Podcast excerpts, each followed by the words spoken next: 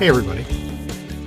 This was a really fun episode with one of my favorite people on the internet, Johnny Sanfilippo, which I think you're really going to enjoy. He's a very thoughtful and very intelligent observer, I think, of reality, and offers a different perspective than what I have often heard in the professional world. One of the funny things is, as I record this piece, there was some crazy news today in Silicon Valley related to a banking collapse. And we actually touched on some related issues in this conversation about Silicon Valley, about the Bay Area, and about possible futures for that region and for California and the rest of the country. So I think you'll find this conversation timely as well. At any rate, thanks for listening as always. Enjoy. Welcome to the Messy City podcast. I've got a wonderful guest here today, one of my favorite reads on the internet, certainly one of the most interesting people that I correspond with occasionally, and it's Johnny Sanfilippo from the Granola Shotgun blog. Johnny, welcome. Good to be here. And greetings from Mexico City. Yeah, and you're actually in Mexico City. Why don't we start there? Why don't you tell us what you're doing in Mexico City? I've been visiting Mexico City for quite some time. I have had friends here from Spain who lived in Mexico City and increasingly Americans who have relocated here. Some part-time, some have actually gone through the immigration process and now live here full-time. I'm also getting my immigration card. That's the reason I'm here this time. That's not like I'm leaving the States, but I like having the option of coming here because it's actually a fabulous place. Yeah, I've not really spent any time there, but it's been on my short list for a very long time. Had a number of friends tell me it's really one of the most interesting cities in North America.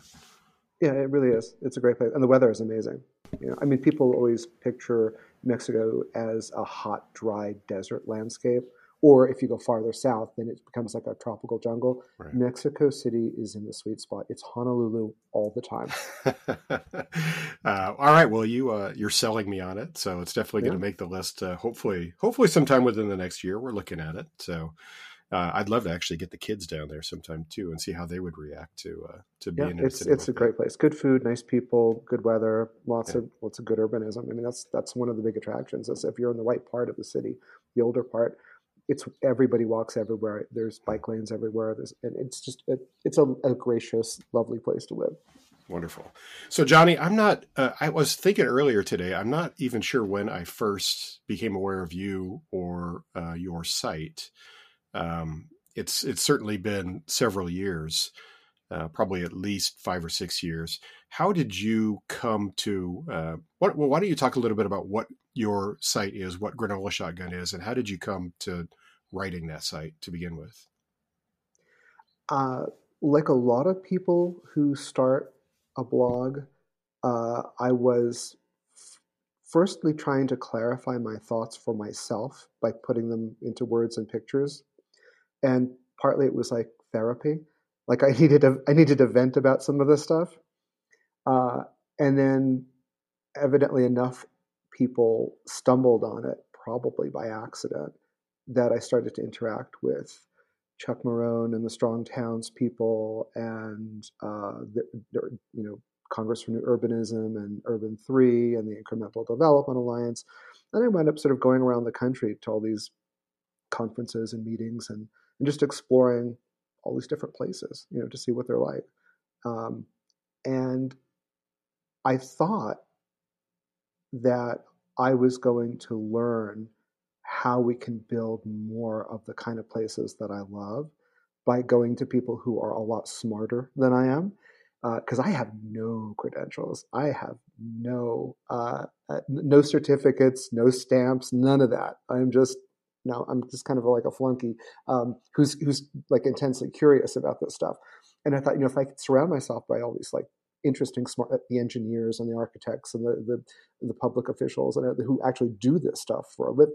People pay them to do this stuff. I would figure out like how I could do it myself, or at least how to understand more how they're doing it. And what I discovered over the last 10 or 15 years is that it's really, really hard, and most people fail at it. And they fail at it because we live in a society that doesn't really want any of this stuff. And it's very frustrating. And part of my journey with the blog was to confront reality head on and to let go of a lot of the, oh, wouldn't it be nice? You know, like, no, it's not going to be nice. We're not going to do that. We're going to do something else. And you can either, you know, like, keep banging your head up against a wall, or you could learn how you can achieve your goals by other means. And I think that's really where I've come to with the blog and in my own life. Like, you know, you can't go to some cookie cutter suburban subdivision with the 8-lane arterial lined with Jiffy Lubes and McDonald's and then turn that into Paris. That's not going to happen. You have to let go of that stuff, right? It's more like if you're going to live in a suburban environment, which can work, you have to embrace it on its own terms and do the things that you can do within those parameters, right? Yeah. Or you can simply choose to live someplace else. Yeah. And I think a lot of us kind of in the field even struggle with that. And, you know, I'm one of those people that, you know, has worked in the field a long time and been, you know, I'm an architect, I'm an urban designer and done a lot of planning and writing zoning codes and all that sort of stuff. And so I'm one of those types of people that you're referring to. And it was interesting to me when I first started reading your blog, I think I was attracted to it because, first of all, the storytelling is really, really good. Not just the writing, but the way you use photography on the site and everything else. But also just the fact that there was a perspective that within the professions and within the field that we don't often hear or talk about very much. That was, in a certain sense, it's like getting a dose of tough love for people, which I think is helpful.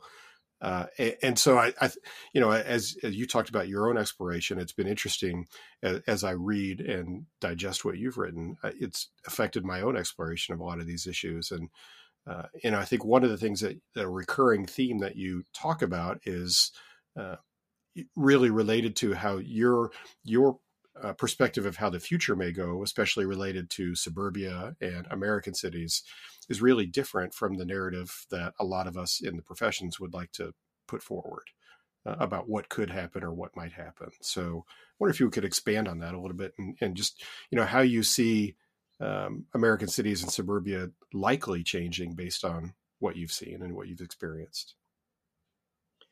So I see most of what we build in North America, at least since World War II, since the suburban thing really started to kick in at scale, is that we build disposable places. We build places that are kind of shiny and new for about 20 or 30 or 40 years, and then they age, and then they decline. And they decline subtly in ways that people can't quite understand, because it's like the typical 1950s tract home suburb. The houses were quite small. They had 2, maybe 3 bedrooms, 1 bathroom, you know, and they aged together, and they became less desirable for people who had a little bit more money and wanted a bigger house. And they wanted nicer neighbors with more money. And so there was this migration away from those original suburbs toward newer, shinier places that had more bells and whistles and they were more prestigious and stuff. And what that did is it created a vacuum behind where poorer people would fill in the older suburban neighborhoods. And the reaction is, oh, that used to be a nice place, but then the wrong element moved in and they ruined it.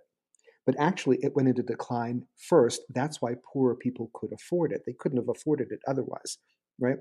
And while that was happening, the pipes and the road networks and all of the infrastructure started to decline, because you know, a pipe will last for a certain amount of time, and after 50, 60 years, you got to dig it up and you have to replace it, just like you have to replace all the windows and all the houses and all the roofs and all the furnaces. And, you know, and the maintenance costs on a municipal level outstrips the revenue.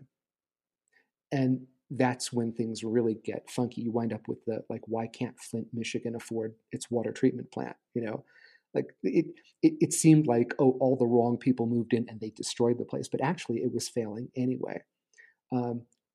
Because we don't allow older suburbs to mature, that means they become more intensely used. You take the little houses and you put up a bigger thing on that same piece of land. We don't allow that. It means that there's really no way to add value, to generate more revenue, to deal with the maintenance. And at the same time, all the school teachers, all the police, all the firefighters, they all have these accumulated legacy costs. All the pensions and all the healthcare expenses roll in, and they accumulate just when the revenue is dropping. And it's just, so what you do is the people who can afford to, they move to the next new place. But then you've got the 1970s era suburban subdivisions that they begin to age. So then you got to move to the 1990s neighborhoods. And like, I was born in Los Angeles, but I spent a big chunk of my growing up years in suburban New Jersey. And if I look around at all the people that I went to high school with, the majority of them didn't just migrate to a newer suburb in New Jersey. They moved to North Carolina, they moved to Texas, they moved to Florida, because they were resetting the clock. Okay, it's all new infrastructure, no legacy pension costs for the municipalities, right? And it's just like the clock is ticking. It's just going to be a point where they're all going to become less valuable and the maintenance bills are going to come due. So it's a slash and burn kind of urbanism, right? Yeah, and it's interesting. So I think as you talk about that, it reminds me of one of the pieces you wrote a while back where you talked about the sort of the different eras of like American infrastructure. And, we have this pattern within us where there is a form of infrastructure that becomes dominant and takes hold and probably is created and subsidized to some extent by different levels of society and government. And then after a time, we don't really try to fix that infrastructure. We just create the next one and move on. And, I always thought that was kind of fascinating because you went pretty far back in American history to detail some of that. But I think that probably impacts how you see a lot of American suburbia too, doesn't it? So my mother-in-law was born in a small town in central Nebraska, and it was actually the farm that her great-grandfather homesteaded after the Civil War. He was from Pennsylvania. And at the end of the Civil War, one of the ways that the federal government tried to like hold things together was saying, okay, it doesn't matter whether you were from the North or the South, you now have the opportunity, once we clear the undesirables from the territory, of course, you get all this free land. All you have to do is stick a flag in the dirt and build a sod hut or log cabin and stay there for a few years and make it productive, and then the federal government will give you this land for free. And that was an enormous subsidy from the federal government. And if you were in that town in 1880 or 1900 or 1920, it would be growing, it would be flourishing. There was a lot of activity going on in these little country towns, and the farms were all doing really well. But at a certain point, all the rules got changed because the federal government changed its policies. And what the federal government did is it said, okay, we're going to do this new thing now. We're not interested in family farms. We've already settled the territory. We've already established that this is now America, and it's not whatever was there before, that's gone. We're not doing that anymore. And the subsidies and the attention suddenly went to industrial cities. And all the small towns and all the family farms emptied out, because we had new policies. So we don't want little artisanal farms with 7 cows and 10 pigs, and 100 acres of corn. We want industrial agriculture. We want this to scale up. You want to get big or you want to get out. And at the same time, the jobs were opening up in the factories in Chicago and Pittsburgh and whatnot, manufacturing. And all the young people got vacuumed up into the cities. And for some people, that was great. They preferred that. They didn't want to be stuck on the farm. Other people would have preferred to live in the country, but the economics didn't work anymore. And everything just tipped. And the little town that my mother-in-law grew up in, the conversations when we go back there are there 29 people or 31 people left? And everyone is 85 years old. And I asked them, what's going to happen, 10 years from now, 20 years from now? People just shrug. I don't know. You know, so there's going to be like the countryside depopulated. And it didn't just happen in America, it happened everywhere. So then we had the next thing was Detroit. It boomed. Like Detroit went from this tiny place in around 1900 to one of the biggest, richest cities in the world. And it peaked around 1950, 1955. And then it just had this relentless decline. And it wasn't just Detroit. It was Cleveland and it was Youngstown and it was all these places because we had federal policies that built up these places, you know. And then we decided, okay, we're not doing the industrial cities anymore. Now we're doing this next thing. Now we're doing suburbia. And everybody's going to leave the cities and they're going to go live out in the cul-de-sacs and the strip malls. And we're going to subsidize that. And you know what? Just like the farms dried up and died, our industrial city centers just evaporated, right? And I always said, you know, I love Detroit. I think it's a great place for all sorts of interesting reasons. But big chunks of it looked like Berlin in 1945. I mean, there wasn't a war, but there might as well have been from what's left. And I think we're now at the point where this suburban thing, which is massively subsidized through all sorts of federal programs, is coming toward the end of its cycle. Because we can't keep doing this forever. Because there are just natural limits, there are economic limits, there's all kinds of stuff, and it's going to have to change. And it can reinvent itself, or it can fail. And I think we're going to see both of those things happen. Like some industrial cities reinvented themselves. Chicago, you know, New York, San Francisco. There was a time when buying a house in San Francisco cost the same as a house in Youngstown, Ohio, right?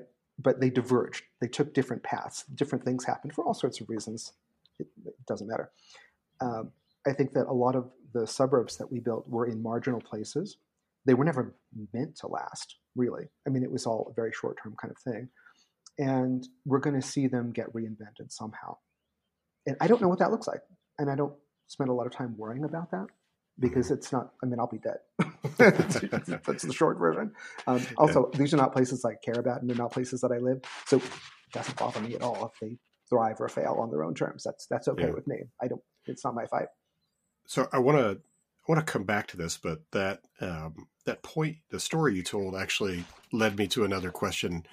You know, something I've been thinking about a lot lately. But so you're a San Franciscan now. You've been living in the city for what, 30 years? Since the mid '90s. So it's been getting under 30 years now. So 25 and so now. So I think your point about Detroit was sort of like king of the world in 1950 is totally true, and it's obvious. And it was an immensely wealthy city. You can still see those remnants when you go downtown and see the incredible buildings and facilities that that were built in that era and before. I've thought really for about the last couple of years that it feels like San Francisco 2020 is like the peak San Francisco. Because of the immense impact and influence of Silicon Valley and all of the incredible wealth that's generated in Silicon Valley. And I wonder, you've been there long enough, you've seen this trajectory. It was already obviously a successful city in the 1990s, but it has taken to new heights since then. How do you perceive that? I mean, is it something where you could see a curve where 50 years from now we look back and we think that 2020 was about the peak of wealth and influence for the Bay Area? I think the tech industry is having the same bell-shaped curve as the auto industry. That there was a young startup industry, lots of speculation, lots of money flowing in. A lot of people made a huge amount of money. These tech companies have a lot of influence. But what I've watched over the years is that the things that used to take 200 people to do, now one person does it, right? The automation is becoming automated, right? Like that, it's like you got robots making other robots, kind of other, but all within the. And I'm in no way an expert, but I just know that a lot of companies peak and then they decline. The pieces get broken up. It's sort of like when you used to build a car, you built the whole car in Detroit. And then they realized, wait a minute, why don't we start making some of the pieces in Mississippi and Alabama because it's cheaper? Then we'll just assemble the parts in Detroit. And they're like, wait a minute, why don't we assemble them in in China or Mexico, where it's just so much cheaper, right? And we don't have all those burdensome labor unions and all environmental rules. We don't need that. And then what you realize is that there's more cars in the world than ever, but they're not made anywhere in particular. They're just everywhere, right? And I think tech has already gone well down that road. You know, you see the people who run the companies living in very desirable parts of the Bay Area, you know, in Marin and in San Francisco and in some of the leafy, you know, the wine country kind of thing. And the middle management is in nice places, but, you know, they're scattering them out. And then there's the actual workers who are working from anywhere in Malaysia, you know, and because there's talent in Iceland, why don't we just hire 7 people in Iceland to do this for us, you know? And again, tech is going to be everywhere and nowhere. And yeah. What that means for San Francisco is that the fire hose of money is slowing down. And when you have an unlimited amount of money coming into your town, you can make a lot of mistakes, and it's okay. But when you get back to an actual normal amount of revenue, right, then you have to do things more carefully. And San Francisco is struggling with that because we didn't have to think too hard before, and now we actually do. So, yeah, and I think that 50 years from now, San Francisco might be in the same shape it was 50 years ago.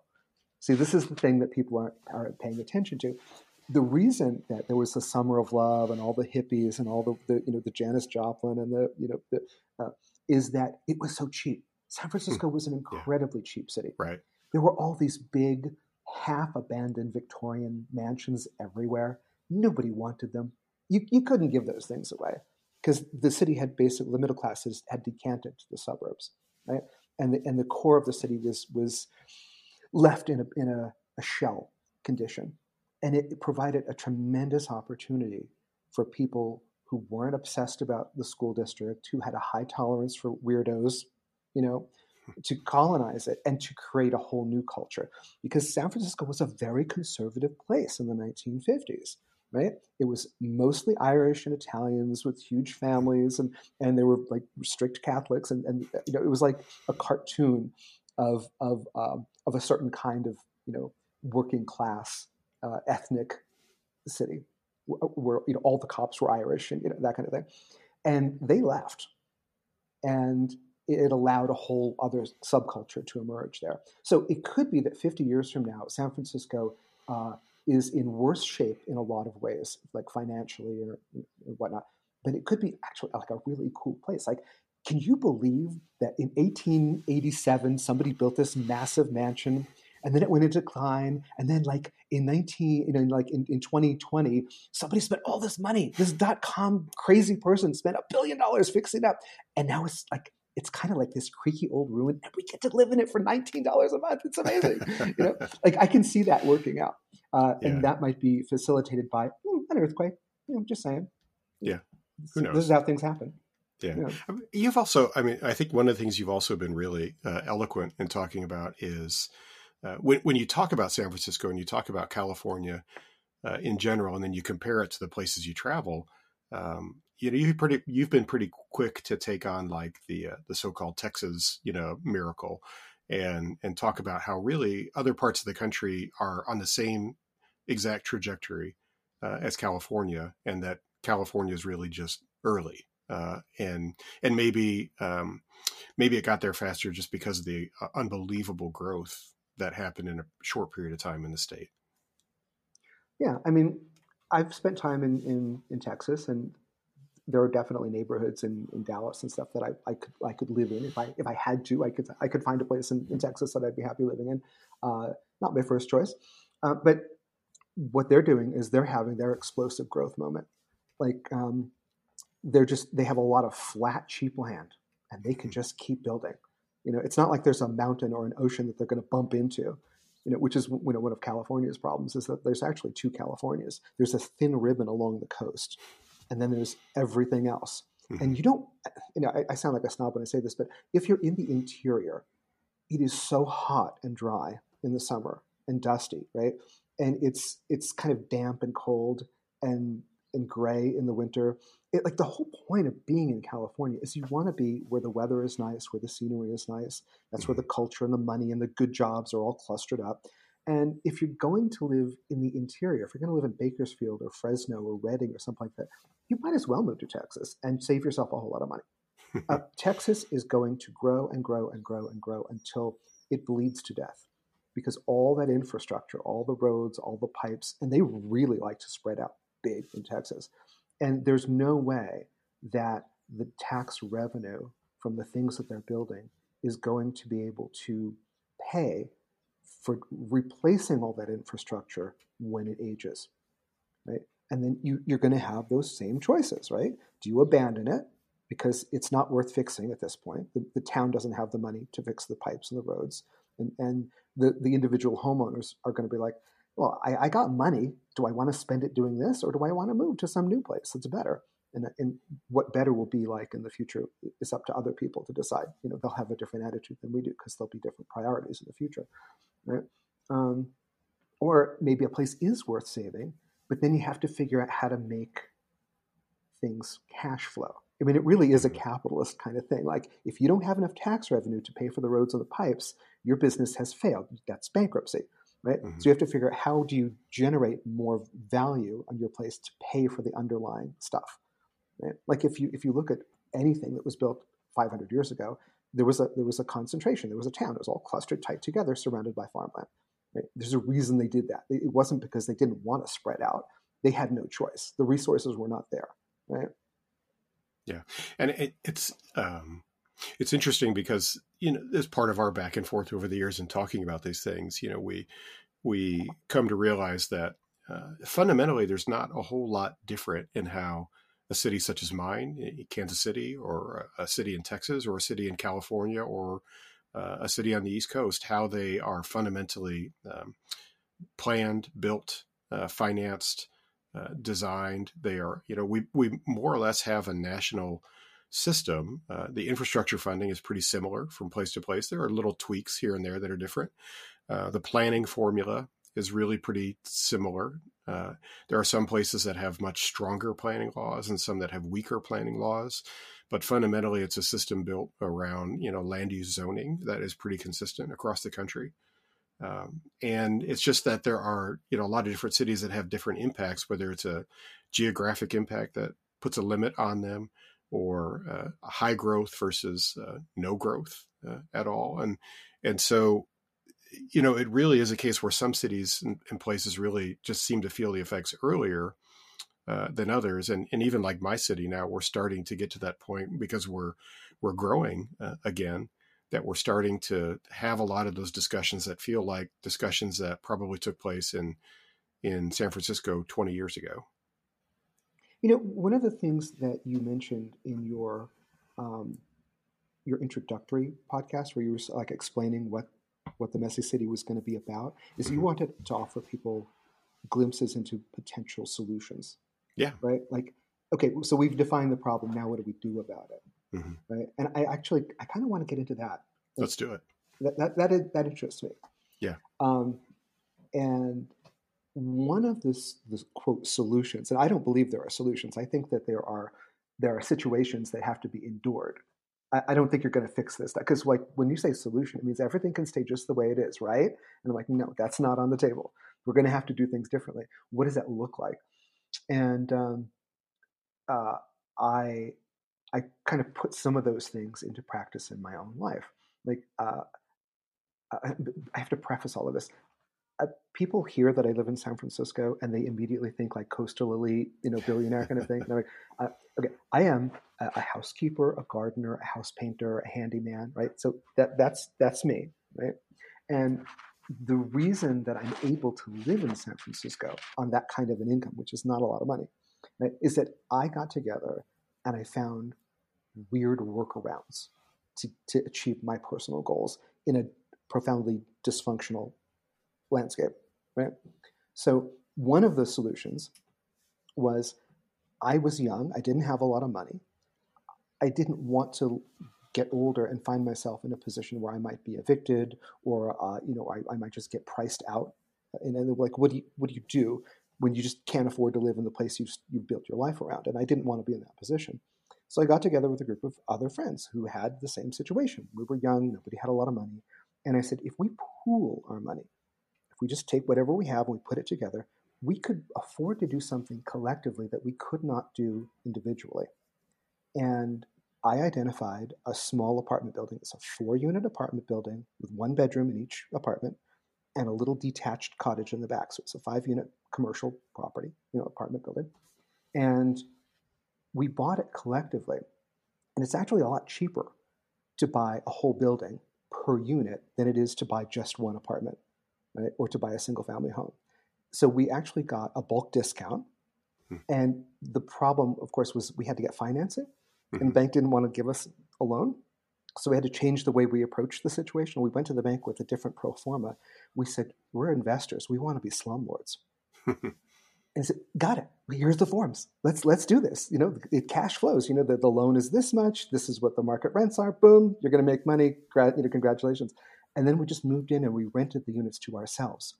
So we were both the tenants and the landlords. It was like a little loop, And that got us to own property in San Francisco for $900 a month, right? And it was like, that was the smartest thing any of us ever did. But we had to do it collectively, right? So one of the people who reads my blog reached out to me. She was in Maine, in a small town. And it was always a little bit pricier than what the locals could afford because it was money that would come in from Boston and New York. But when the pandemic hit, that just exploded. And I'm talking to this woman, and I said, look, I just got onto Zillow, and there is a 3-unit building. It's about 100 years old. Back then, they would build enormous apartments. They were like 2,000 square feet. There was 3 stories, 1 apartment on each floor, 3-bedroom apartments, big enough to raise kids in, right? And it had 3-car garage and a decent-sized yard, and it was in the town that she wanted to live in. And it says $500,000, okay? It's a lot of money for 1 person, but if you have 2 friends, you take $500,000, you divide it by 3. That becomes a very affordable way to live in the town that you want to live in, right? And you're cherry picking your neighbors because you're going into this together, right?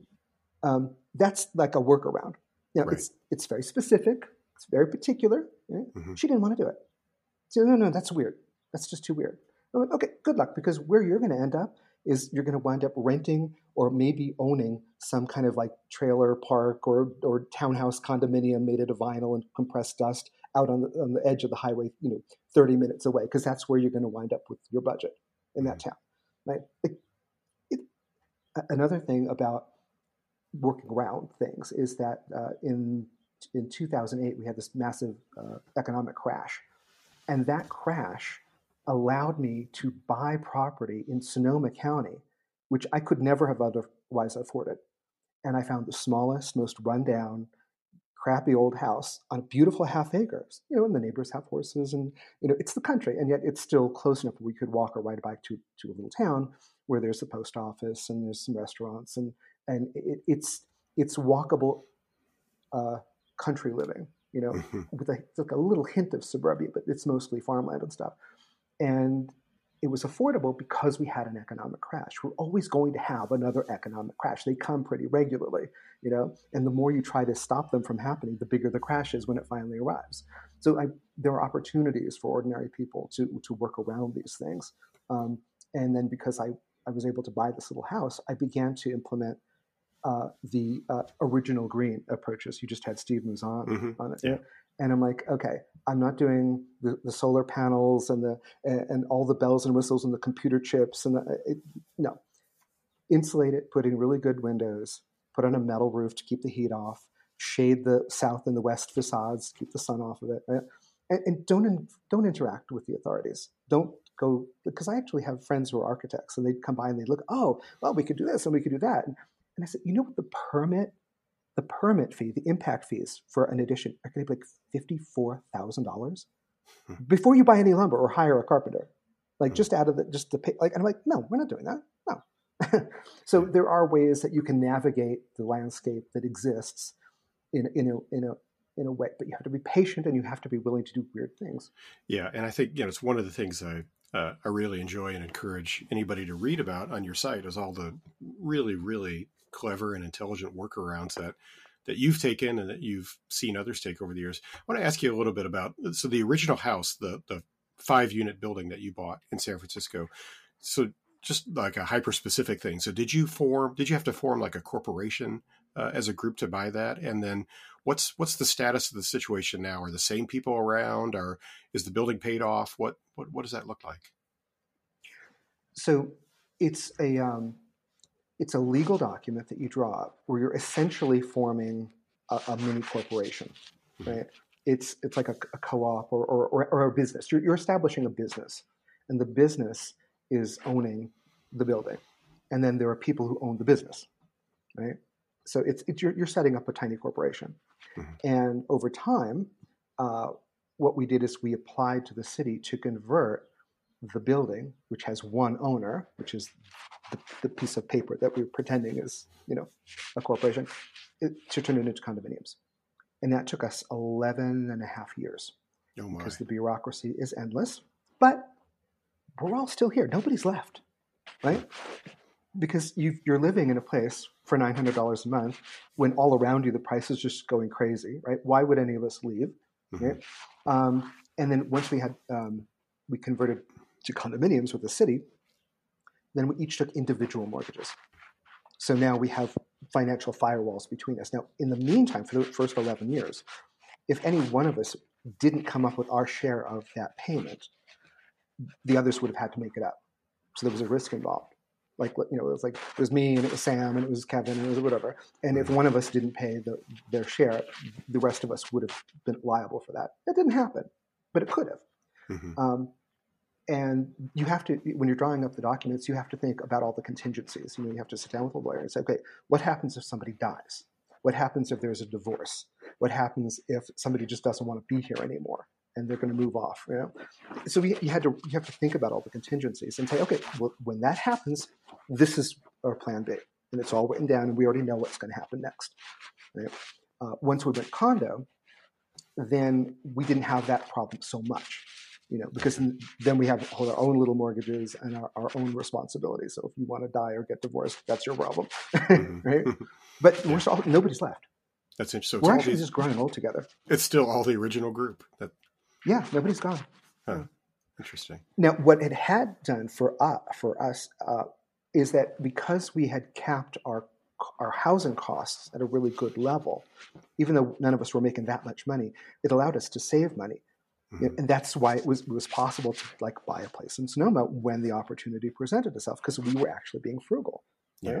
Like what a lot of people, the normal trajectory is that you start out with a starter home, and then a few years go by, and then you get a bigger house, and then you feel like, oh, now I can afford a nice place. So now you're going to get, I'm going to go to the villas at Retention Pond Phase 4, and I'm going to live the life, And then what you're doing is you're adding debt to your life, because you're getting more stuff, and then you got to get the truck, and then you got to get the boat. Yeah. But what we did is that we actually we thought, well, we're happy where we are. Let's just take that money that we're not spending and buy other properties in other places.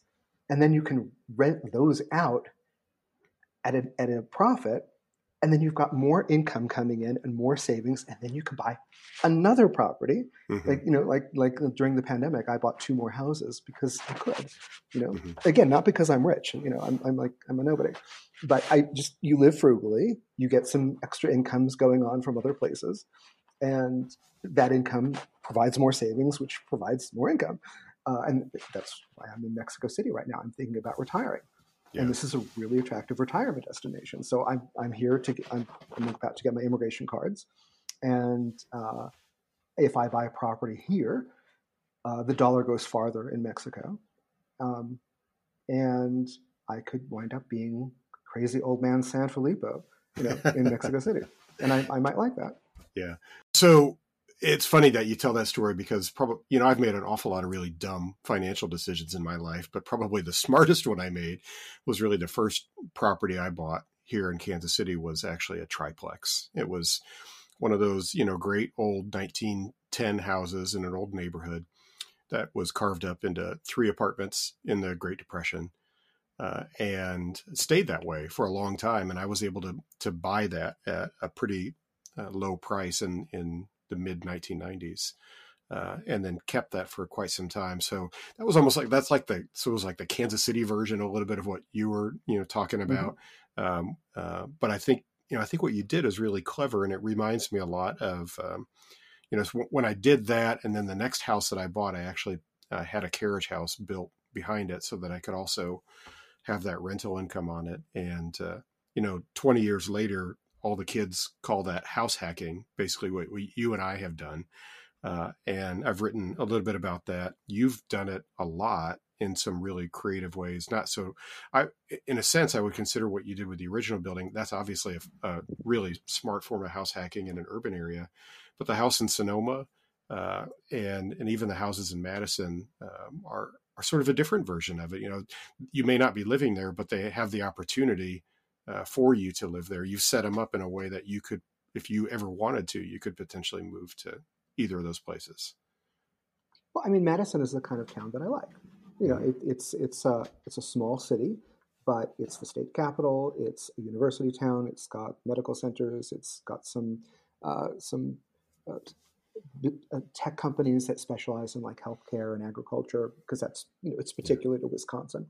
And there's neighborhoods that I know I could live in and be happy in. And also I have family in Wisconsin. So there's that. Would I rather be old in Mexico City compared to Madison? I think so.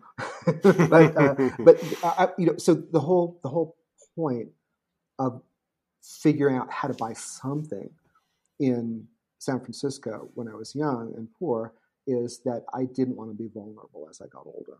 Yeah. And the reason that I was excited about getting a place like 50 miles outside of the city in Sonoma was that if we had an earthquake, I would have a fallback position.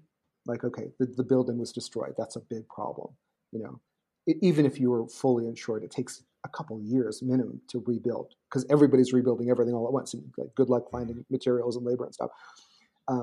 Then I realized that the forest fire situation in California is really escalating. And I realized that it might be that the Sonoma house is damaged, possibly in a fire or an earthquake, and then the city might be the thing I fall back on. Wisconsin, having a couple of rental properties in Wisconsin, it's another option. Like, I could fall back on that. And it could be that it's the revenue, it's the income that I can use to rent something else somewhere. Or it could be those houses specifically that I could move into if I needed to. And I would be okay. I'd be happy, like, in one of those houses in Madison. Mm-hmm. And then if you add Mexico City, and then there was a house in rural Hawaii, by the way, which I had for 18 years, which I sold a few years ago. So that was another plan B, right? and now it's Mexico City, which is like, Mexico City has all sorts of vulnerabilities. Like, there's earthquakes here, there's all kinds, but it's a different kind of problem in a different kind of place. And this probably won't be my last thing. Like, I'm already thinking about, once we get Mexico City sorted out, what's the next thing, right? And it's so I like covering my bases. Yeah, and so I'm curious, where do you think that desire to have a lot of plan Bs comes from? Poverty as a child. It's not complicated. I grew up in a family where every imaginable thing, anything that could go wrong, it went wrong. Yeah. Over and over and over again. Yeah. My mom was a wonderful woman and a great mother. And she really strove constantly to improve the condition of the family, but she had spectacularly bad taste in men. My father and then my stepfather, these guys were not, they were not interested in her plans. And I grew up constantly moving, like always one step ahead of the landlord because they couldn't pay the rent. And then we finally settled down in suburban New Jersey, because my stepfather was in the Army and he got the house through the Veterans Administration, you know, programs. And I just watched that house fall apart. Like, yeah. Just year after year, things broke and they never got fixed. And the house just physically fell apart as I grew up. And it was just, I said, I can't do this. This is not how I'm going to live my life. I left home when I was like 15. And so I walked away and I'm like, I'm done. I'm not doing this anymore.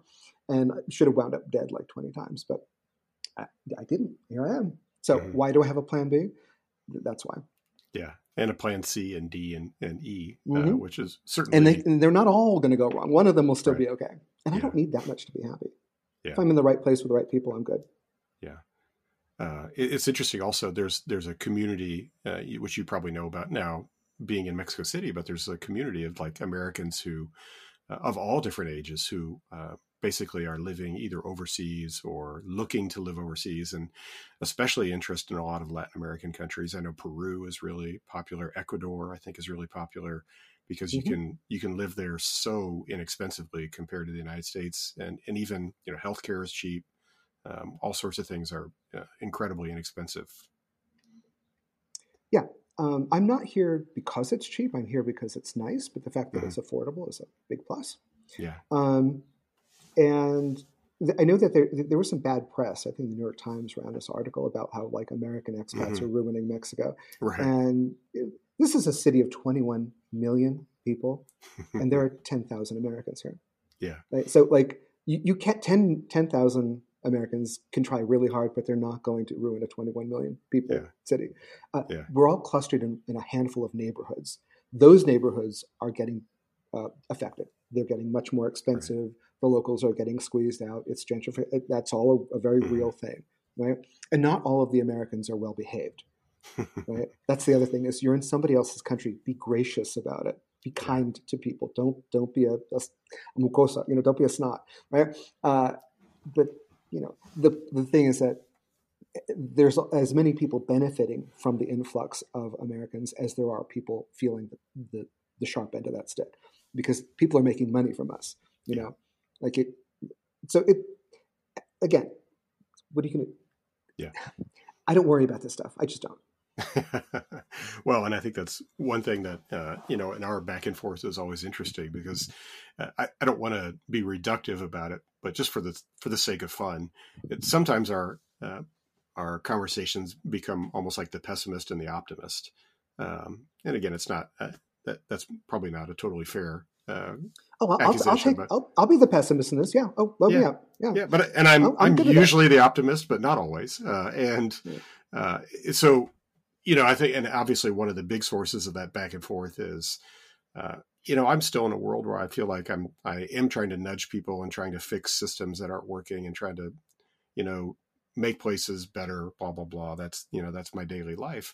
And so we have kind of this interesting back and forth about whether, you know, whether some things are fixable or not. And I have found your perspective very interesting, yet here I am still plugging ahead, still, you know, trying to fix zoning codes and development processes and everything else. If somebody is paying you to bang your head up against the wall, that's fine, right? I mean, you're making a living. You're attempting to do things. You have successes. You have failures. But you're actually being paid to do the thing that you think you should be doing. That's fine. No one is ever, ever going to pay me to do anything, ever. I mean, like, I've gone to the city hall meetings, and I've tried to participate, and I've talked to mayors, and I've done this all over the country, and I am irrelevant. I'm not even irrelevant. I don't exist in their world. Like, I'm the person that they already figured out how to gently handle, right? To, oh, okay, yeah, oh, I'm so glad you came. This is really important stuff you're telling me. No, they're just gently getting me out the door. I'm wasting my time. Right? You show up, you have credentials, somebody's paying you to do this stuff. Great, wonderful. You know, you might transform, you know, Kansas City, and I hope you succeed. That's not my world. Yeah. I don't think about that. What I see happening, and you see this in Detroit, and I spent a lot of time in Cincinnati, on a property in Cincinnati. Yeah, I was going to ask you to mention the Cincinnati effort, because I think it tied into all this. Yeah, and I happen to really like Cincinnati. Like, I had a whole big plan built around Cincinnati until I went into the meat grinder of the local institutions, and I said, "You don't want me here, and I'm leaving."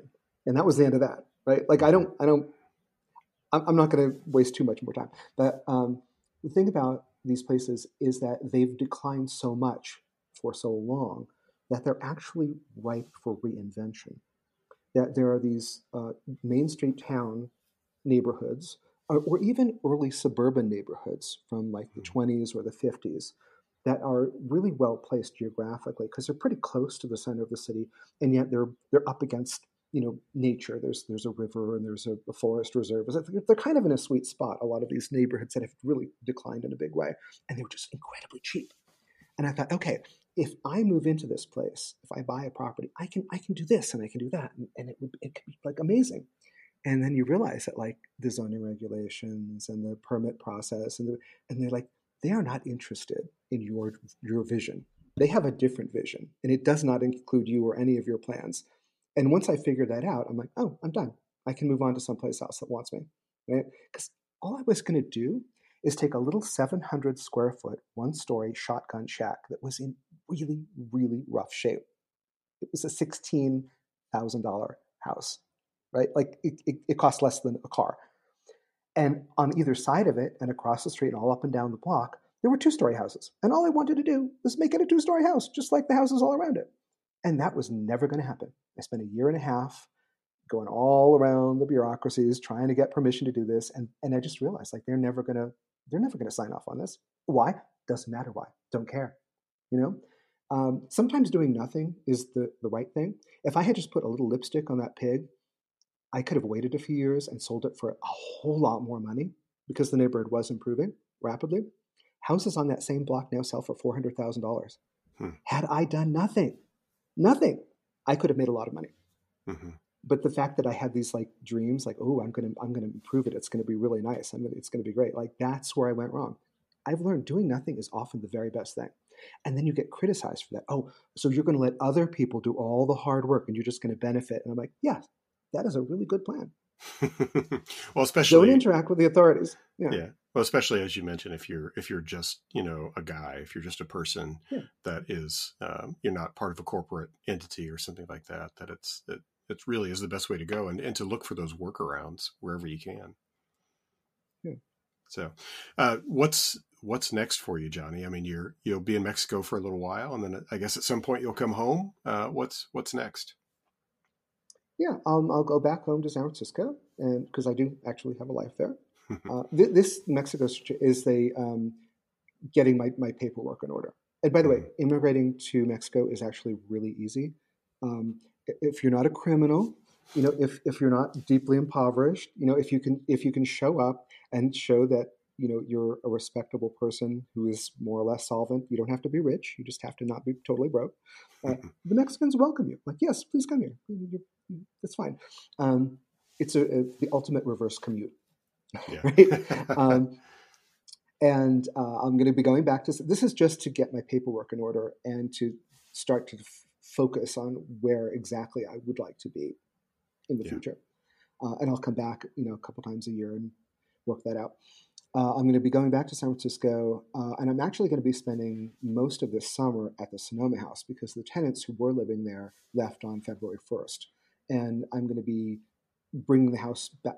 Every time tenants move out, I take some months and I make another round of improvements. Mm-hmm. So a lot of gardening stuff, a lot of landscaping stuff, a lot of exterior work. And I actually enjoy that. Like I'm really in my element when I'm painting and cleaning and planting trees and doing that stuff, and shuttling back and forth to work in the city and then going out to Sonoma. I'm kind of I'm 55. This is like semi-retirement for me, like puttering in the garden and going back to the city. And you know, that's what I do. Yeah. It's a good spot to be in. Where I started from and where I am now, it's nice. You really feel the difference. You really notice like, okay, I'm not broke anymore. And I'm not like, you know, living in my car. Yeah.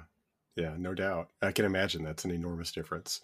Well, I still got to get you to Kansas City sometime. And, you know, I've got a garden here that you can putter in as much as you would like and plenty of work that needs to be done around the house. So would you and your family like to come and spend some time in the Sonoma House in San Francisco? Because we can accommodate you. We absolutely. Have people all the time. Absolutely. We'd love to do it. So I think we should definitely make a plan to do that. So, right.